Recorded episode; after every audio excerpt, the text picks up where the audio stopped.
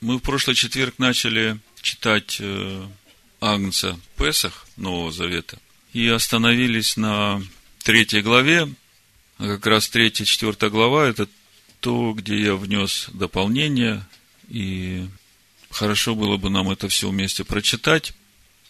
Но поскольку так время затянулось, я думаю, может быть, мы это оставим на завтра. А сейчас я хочу еще раз поговорить с вами о этих откровениях, то, что Всевышний мне показал, и мы в эти дни об этом уже немножко говорили. Я просто хочу все собрать вместе, и после того, как мы уже прошли Седер Песах, и вы почувствовали, может быть, не всю глубину, но немножко уже прикоснулись к этому иудейскому Песах. Когда читаем Евангелие от Иоанна, там постоянно встречается эта фраза: Песах иудейский, праздник иудейский. И я думаю, а почему надо было добавлять Песах иудейский? И в эти дни вдруг все легко и просто стало. Да потому что Пасха у язычников тоже была. И практически в те же дни праздновали этот праздник богини Астарте. Поэтому апостол Иоанн постоянно дополняет: праздник Песах иудейский. А для того, чтобы понять праздник Песах иудейский, его духовную глубину и тот Седер Песах, порядок праздника Песах, что там за всем этим стоит, нужно и мышление иметь иудейское. Потому что с языческим мышлением, читая то, что происходит в Евангелиях, в частности, то, как проходил последний Седер Песах у Иешуа с его учениками, тут без иудейского мышления вообще, не поймешь, что же там по-настоящему происходило. И в эти дни, когда я готовился к праздникам и слушал, а что же Всевышний хочет нам открыть в эти дни, я смотрел наши материалы, которые у нас уже есть, те откровения, которые мы имеем с предыдущих лет, когда мы проходили этот путь в то время, в эти дни. И год за годом все больше и больше проясняется то, что видишь сначала как вдали, так просто в очертаниях, как Павел говорит, сквозь тусклое стекло. А потом, чем больше погружаешься в это и этим начинаешь жить, это проясняется все больше и больше. Помню, да еще несколько лет назад мы поднимали этот вопрос, а вообще Новый Завет заключен или нет? Он поднял чашу Нового Завета. Он сказал, что она скреплена моей кровью. А в послании евреев мы читаем, что он ходатай Нового Завета. А у пророка Иеремии мы читаем о том, что свидетельством Нового Завета будет то, что закон Всевышнего будет записан на сердцах и внутренностях. И он, Новый Завет. И сегодня я хочу немножко обо всем этом поговорить и связать все это в одно целое. Давайте откроем Евангелие от Луки, 22 главу, и прочитаем с 14 стиха до 22. Я еще раз говорю, после нашего празднования праздника Песах вчера, пасхального седера, ночного служения, я думаю, что вам сейчас легче уже будет смотреть на все это с иудейским мышлением. Перед тем, как я начну здесь у Луки читать, я еще раз хочу подчеркнуть о том, что это праздник иудейский. Здесь не закрывайте Луку, а давайте откроем Евангелие от Иоанна, 11 главу, и прочитаем 55 стих. Написано: «Приближалась Пасха иудейская». Правильный Песах иудейский. «И многие из всей страны пришли в Иерусалим перед Песах, чтобы очиститься». И когда я читаю, я начинаю понимать, это же иудейский Песах. И для того, чтобы участвовать в празднике Песах, нужно быть чистым. А для того, чтобы быть чистым, нужно принять микву, прийти в храм, исповедаться, принести жертвы за грехи свои. Так вот, приближался Песах иудейский, и многие из всей страны пришли в Иерушалаим перед Песах, чтобы очиститься. Как вы думаете, ученики Иешуа тоже проходил это очищение? Безусловно. Потому что и Иешуа, и его ученики, они все иудеи. А как вы думаете, этот Песах, который они вот последний праздновали, это было первый раз в их жизни? Безусловно, нет. Они с детства со своими родителями приходили на празднование всех праздников иудейских 3 раза в год в Иерусалим. И вот, когда ты уже участвуешь в этом иудейском Песах не первый раз, то с каждым разом, погружаясь в этот Седер Песах, в этот распорядок, что зачем идет, и почему, и как, ты как бы все больше и больше начинаешь ощущать его духовный смысл. Духовный смысл вот этого процесса освобождения от духовного рабства. И вот Иешуа в 22 главе Евангелия от Луки с 15 стиха говорит: «И сказал им: очень желал я есть с вами сей Песах прежде моего страдания. Ибо сказываю вам, что уже не буду есть ее, пока не совершится в Царстве Божьем. И, взяв чашу, благодарив, сказал: примите ее и разделите между собою. Ибо сказываю вам, что не буду пить от плода виноградного, доколе не придет Царствие Божие». Это единственное Евангелие, где упоминается эта чаша. Во всех других Евангелиях о первой чаше ничего не говорится. Говорится только о чаше после вечери, которая названа чашей Нового Завета. И вот, когда мы, не зная иудейских основ, корней этого праздника, начинаем читать Писание с книги Нового Завета и читаем об этой чаше Нового Завета и открываем название книги «Новый Завет Господа нашего Иисуса Христа», то у нас как бы уже автоматически в нашем еленском греческом мышлении приходит такая позиция или понимание, что вот он, Новый Завет уже есть, и вот она чаша этого Нового Завета, как бы вопрос уже решен. И вот, когда начинаешь смотреть на такую позицию с иудейской точки зрения, то возникает вопрос, а возможно ли вот так с лету войти в этот путь Авраама с 3-й чаши? Чаши, которая после вечери выпивается, когда уже все съедено. А это ведь все духовное. Вот смотрите, почему Дух побудил меня переделать вот эту молитву, которая в Дидахе, которая над первой чашей. Потому что я вдруг начинаю понимать, что первая чаша, которую выпили, которую Иешуа разделил, смотрите, взяв чашу, благодарив, сказал: примите и разделите ее между собою, он ее не называет чашей Нового Завета. Это первая чаша. И когда начинаешь думать, а что же это была за чаша? И почему Иешуа говорит, что ее надо разделить между собою?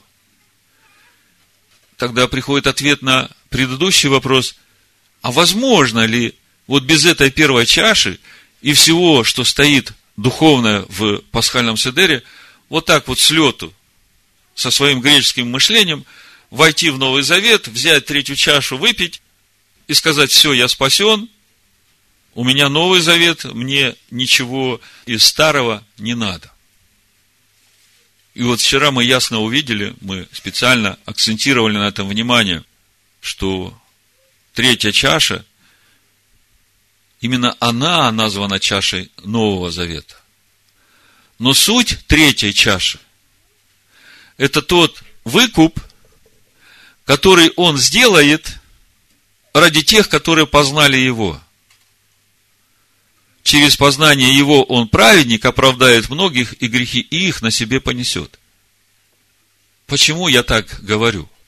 Потому что в послании евреев, 9 главе, в 15 стихе написано: «И потому он есть ходатай Нового Завета». Послушайте, сейчас он ходатай Нового Завета. Что это значит? Дабы вследствие смерти его, бывший для искуплений от преступлений, сделанных в Первом Завете, призванные к вечному наследию, получили обетованное. Послание евреям, 9 глава, 15 стих. Смотрите, две вещи, на которые надо обратить внимание. Во-первых, он ходатай Нового Завета, а если ходатай, то значит, это еще не совершилось. Идет процесс. А во-вторых, смерть его для искупления грехов, которые были сделаны в Первом Завете. А Первый Завет и Новый Завет, скажите, чем они отличаются? По своему содержанию они чем-нибудь отличаются? Они не отличаются ничем. Единственное, что Первый Завет был записан на каменных скрижалях, а Новый Завет, эти же самые слова будут записаны на наших сердцах. И вот он как раз ходатай за тех, которые сделали грехи в Первом Завете, когда шел процесс записывания этого завета на наших сердцах. Вот потому он называется ходатай, и потому его смерть за грехи сделаны в Первом Завете. Потому он поднимает чашу после вечери и говорит: вот эта чаша, Новый Завет, скрепленный моей кровью. И суть этой чаши, это и есть мы, сосуды, наполненные Духом Бога, с Его печатью. Я знаю своих. Потому что написано, Он спасет людей своих от грехов их. А знает Он тех, в которых он живет. Тех, которые его познали, как мы читаем у Исаии, через познание его, он праведник, оправдает многих, и грехи их на себе понесет. И когда все это вместе собираешь, тогда начинаешь понимать, что же вообще там происходит на этом Седере Песах. И когда я читаю, что они выпили эту третью чашу Нового Завета, а потом встали, воспели Галель и пошли на гору, у меня сразу возникает вопрос: подожди. Ну так после Галель должна же быть еще четвертая чаша, а если они уже встали из-за стола и ушли на гору, вообще пили они четвертую чашу или нет? А Иешуа говорит: все, что написано обо мне, уже подходит к концу. Подожди, а как же с четвертой чашей? А он говорит: это не моя компетенция. Принятие в народ – это компетенция Отца. А я вот оправдывать буду тех, кого я знаю. Вы понимаете, как все выстраивается вот во временном вот этом процессе устроения Царства Всевышнего на земле, сотворения человека по образу и подобию Всевышнего, и все это в Агаде Песах есть, если на это смотреть с иудейским мышлением.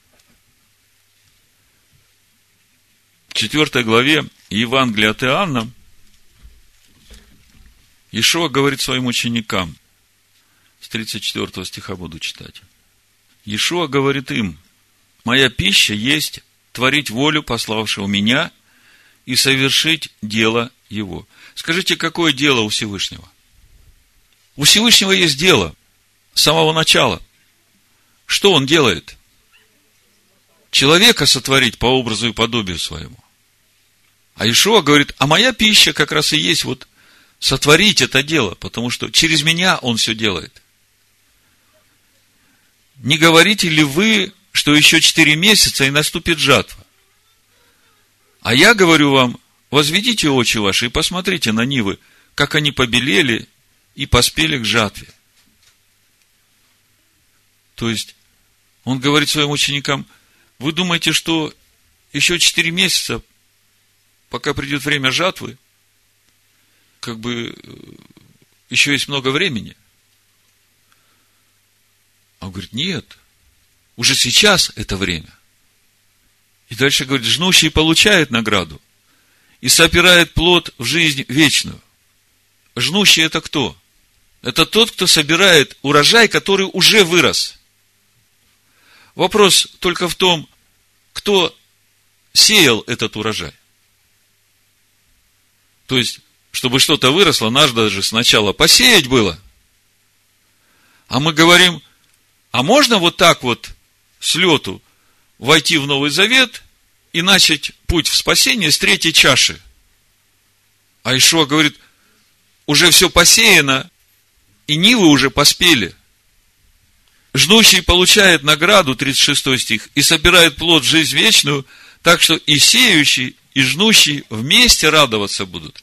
Значит, посеяли уже до того другие люди, не те, которые будут жать. Ибо в этом случае справедливое изречение: один сеет, а другой жнет. 38 стих. Я послал вас жать то, над чем вы не трудились. Другие трудились, а вы вошли в труд их. Послушайте, как это так возможно? Начинается новая эпоха, новая эра, Новый Завет начинается, все новое. Зачем нам Старый Завет и все, что там было? К нам этого отношения не имеет. А Иешуа говорит, а вы вошли в труд их. Они сеяли. А ваша задача сейчас – это собрать. Тогда вопрос, как же мне войти в их труд? Что мне для этого надо?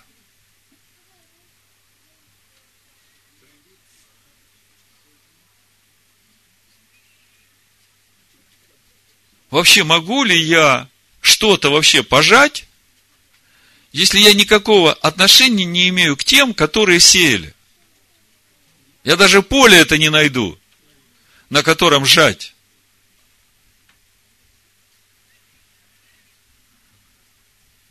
Давайте все вместе сложим. Иешуа поднимает 1-ю чашу. И она не называется чашей Нового Завета.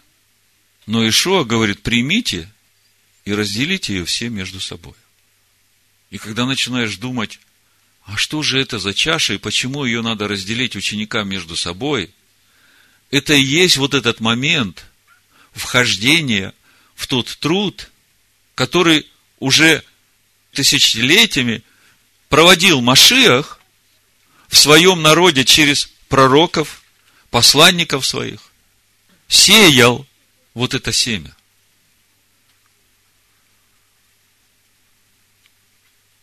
Вот когда все это у меня сложилось, тогда я понял, что вот эта молитва, которая у нас была в причастии о 1-й чаше, мы понимали, что без вхождения в народ, без становления на путь Авраама, без заключения вот этого завета о Машиахе, который суть завета, который Всевышний заключил с Авраамом, и суть этого завета: иди к себе истинному, наступая на себя, к лицу моему, и становись непорочным.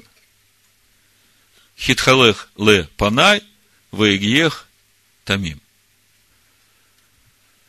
Если человек не стал на этот путь, то чаша после вечери, она к нему не имеет никакого отношения. Потому что чаша после вечери, она относится к тем, которые прошли весь этот путь, по которому шел отец наш Авраам. Прошли путь Адоная, чтобы познать его, и чтобы его закон уже был записан на сердцах и внутренностях. И вот эта чаша Нового Завета, это как раз то, что поставит печать. Это чаша после вечери. И вот, когда на все это начинаешь смотреть с иудейским мышлением, тогда становится ясно, что 3-я чаша сама по себе, она ничем не поможет тем, которые не вошли в труд, которые не начали этот путь вместе с его народом, с вот этой 1-й чаши, вхождение в завет, становление на путь Авраама. А для нас, новозаветних верующих, это как раз и есть вот этот момент принятия жертвы Машиаха, Иешуа для себя, чтобы, родившись свыше, получив Духа, начать этот путь. Путь устроения обители в себе. В 31 главе пророка Иеремии написано, 31 стих, «Вот наступают дни, — говорит Адонай, — когда я заключу с домом Израиля и с домом Иуды Новый Завет». С кем заключит? С домом Израиля и с домом Иуды.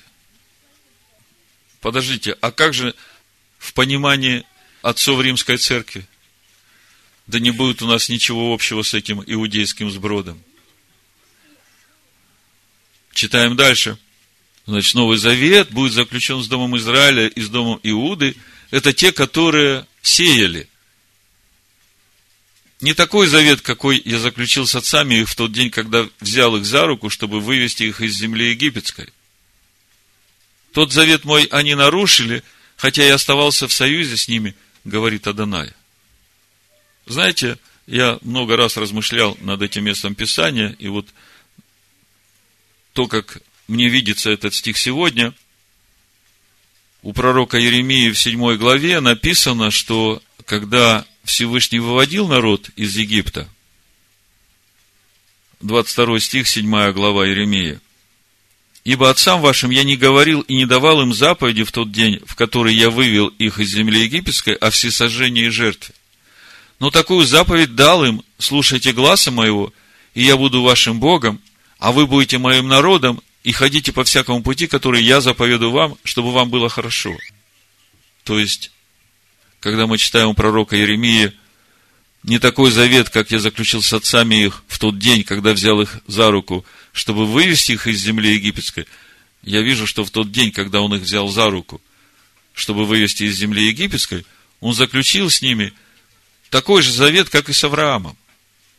«Слушайте голоса моего и ходите по всякому пути, который я заповедал вам. И ничего о служении в скинии по образу в то время он не говорил, потому что он всех хотел вести этим живым путем Авраама». Понимаете? А дальше он говорит, но тот завет мой они нарушили, хотя я оставался в союзе с ними, говорит Адонай.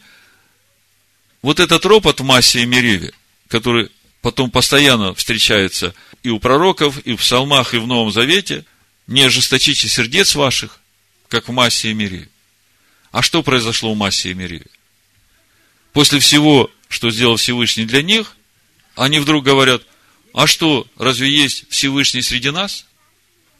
И Всевышний говорит, вот после всего этого я все равно остался с ними в союзе, потому что я обещал Аврааму, и остался с ними в союзе через вот эту скинию по образу. Всевышний все время присутствовал с народом. Но вот завет, который я заключу с Домом Израилевым, после тех дней, говорит Адонай. Смотрите, суть Нового Завета. Мы спрашивали, а вообще заключен Новый Завет или нет? Но вот завет, который я заключу с Домом Израилевым, после тех дней, говорит Адонай. Вложу закон мой во внутренность их, и на сердцах их напишу его, и буду им Богом, и они будут моим народом. То есть, свидетельство Нового Завета – это уже вот этот свершившийся факт, когда закон записан в сердце и на внутренностях, и он является моим всесильным. Здесь на иврите смотреть, и буду их Элохим. А что значит быть моим Элохим? Это значит, что он уже во мне живет. Так же, как в Моше, когда Всевышний ему сказал, ты будешь Элохим для фараона. Все, что ты скажешь, так будет происходить, потому что не ты говоришь, я через тебя говорю. И вот то же самое и в Новом Завете, когда он уже наш Элохим. Все, что мы говорим, не мы говорим, а он, живущий в нас. И как это сказано, так оно и будет. Все остальное творение будет этому послушно. вложу закон мой во внутренность их, и на сердцах их напишу его, и буду им Богом, и они будут моим народом, и уже не будут учить друг друга, брат брата, говорить, познайте Адоная, ибо все сами будут знать меня от малого до большого, говорит Адонай, потому что я прощу беззаконие их, и грехов их уже не вспомяну более. Я все время думал, ну при чем здесь это? Какая связь между Новым Заветом, между полнотой возраста Машиаха и прощением этих грехов? Послание евреям 9:15 как раз и говорит, при чем это? Потому что он есть ходатай Нового Завета, дабы вследствие смерти его, бывшей для искупления преступлений, сделанных в Первом Завете, призванные к вечному наследию, получили обетованное. Вот чаша после вечери, вот это и есть чаша вот этого выкупа, вот этого прощения всех грехов, которые сделаны в Первом Завете теми, которые шли путем познания его, начав с первой чаши. И не важно, когда ты вошел в это общество, и не важно, иудей ты или елен. Все должны пройти этот путь. Апостол Павел об этом в Римлянах в 4 главе говорит. 7 стих. Блаженны, чьи беззакония прощены и чьи грехи покрыты. Блажен человек, которому Господь, Адонай, не уменит греха. Скажите, после всего, что я вам сказал, о чем говорит это место Писания? О каком блаженстве? О том блаженстве, когда мы только стали на этот путь, или о том блаженстве, когда Он, будучи ходатаем Нового Завета, поставит на нас печать праведности. То, о чем мы читаем в Евреях 9:15. Вы начинаете это видеть? О каком блаженстве речь идет? Речь идет о блаженстве тех, которые прошли путь познания Его, и которых Он оправдает, потому что Он знает их, потому что Он в них живет, и грехи их на себе унесет. Вот оно, о каком блаженстве здесь речь идет. Блаженстве третьей чаши. Чаши Нового Завета, ходатаем которого Он сейчас является. Блажен человек, которому Адонай не умеет греха. Блаженство сие относится к обрезанию или к необрезанию? Мы говорим, что Аврааму вера вменилась в праведность. Когда вменилась? По обрезанию или до обрезания? Не по обрезанию, а до обрезания. И знак обрезания он получил как печать праведности через веру, которую имел вне обрезания, так что он стал отцом всех верующих вне обрезания, чтобы и им вменилась праведность, и отцом обрезанных, не только принявших обрезание, смотрите, очень важно, но и ходящих по следам веры отца нашего Авраама, которую имел он вне обрезания. А если мы откроем Берешит 26 главу 4 стих, то мы видим, какую веру имел отец наш Авраам и каким путем он ходил. Причем об этой вере свидетельствует сам Всевышний. Мы понимаем, что это свидетельство истинно. Берешит 26 глава, 4-5 стих. Всевышний говорит Ицхаку: «Умножу потомство твое, как звезды небесные, и дам потомству твоему все земли сии, благословятся в семени твоем все народы земные, за то, что Авраам послушался гласа моего и соблюдал, что мною заповедано было соблюдать. Повеления мои, уставы мои и законы мои». Послушайте, отец наш Авраам послушался голоса Всевышнего и исполнял повеления Всевышнего, уставы Всевышнего, законы Всевышнего. Вот на чем Всевышний поставил печать, когда вменил Аврааму его веру в праведность. Наш путь в эту веру начинается с того, что мы верой принимаем, что Машиах Иешуа умер за наши грехи. Но это только начало нашего пути, и это и есть наше вхождение в завет о Машиахе, момент нашего становления на путь Авраама. Но печать на нашу веру будет ставиться на ту праведность, которую будем мы иметь на пути нашей веры. А наша праведность на пути нашей веры от Всевышнего, живущего в нас. И для того, чтобы Всевышний жил в нас, нам надо, чтобы его законы, уставы, повеления были записаны на наших сердцах и внутренностях, и именно это является обителью Всевышнего в нас. И вот это то, что будет оправдывать нас. И вот таковых Машиах оправдает, и грехи их на себе понесет, и это будет вот этот момент запечатления или печать праведности. И мы видим, здесь написано, в 12 стихе дальше, «И отцом обрезанных, не только принявших обрезание, но и ходящих по следам веры отца нашего Авраама, которую имел он вне обрезания». То есть, это место Писания говорит о том, что неважно, иудей ты или елен, обрезанный ты или не обрезанный, важно то, что ты прошел этот путь Авраама и достиг этого блаженства, когда тебе действительно будут прощены все твои грехи, которые ты сделал в Первом Завете, на этом пути записывания закона на сердцах и внутренностях наших. Вот такая она чаша Нового Завета. И мы понимаем, что сама по себе чаша Нового Завета, третья чаша, она не принесет спасения человеку, потому что начинать надо с становления на путь Авраама и идти, познавая Слово, растворяя его в себе, и свидетельством нашего познания будет и нашей праведности Он, живущий в нас. И как мы видим, это не есть что-то новое, мы только вошли в труд тех, которые были до нас, которые шли этим путем, и мы знаем, что Авраам, Ицхак и Иаков, которые прошли этот путь, они все сейчас в Царстве Всевышнего. И это для нас свидетельство, что если мы будем идти этим путем, то и мы там будем, тем более, что у нас есть такой ходатай, который отдал свою жизнь за то, чтобы все прегрешения наши, которые мы сделаем в Первом Завете, то есть на пути нашего познания закона Всевышнего, он мог взять на себя и понести на себе. Ну и при всем при этом мы читаем в Матфея 7 главе о том, что Иешуа говорит, что многие будут искать этот путь, поищут и не найдут.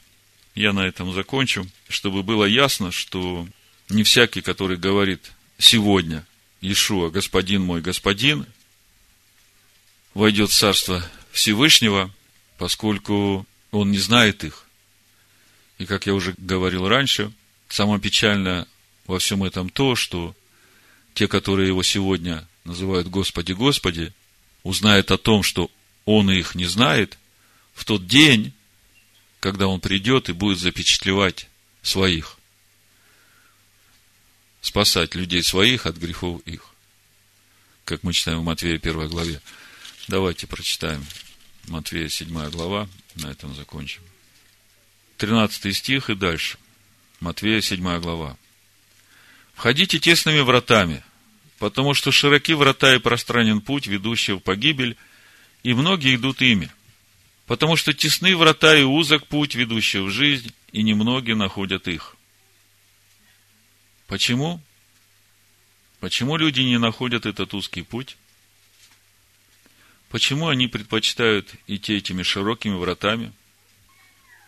Легче.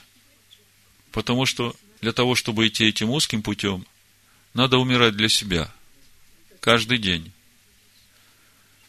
А широким путем очень легко сказать, что кто-то умер за мои грехи, и мне делать ничего не надо. И я и вчера, и сегодня, и завтра, и вовеки тот же. Не изменился. А надо, чтобы я завтра уже свидетельствовал познанием его больше, чем сегодня.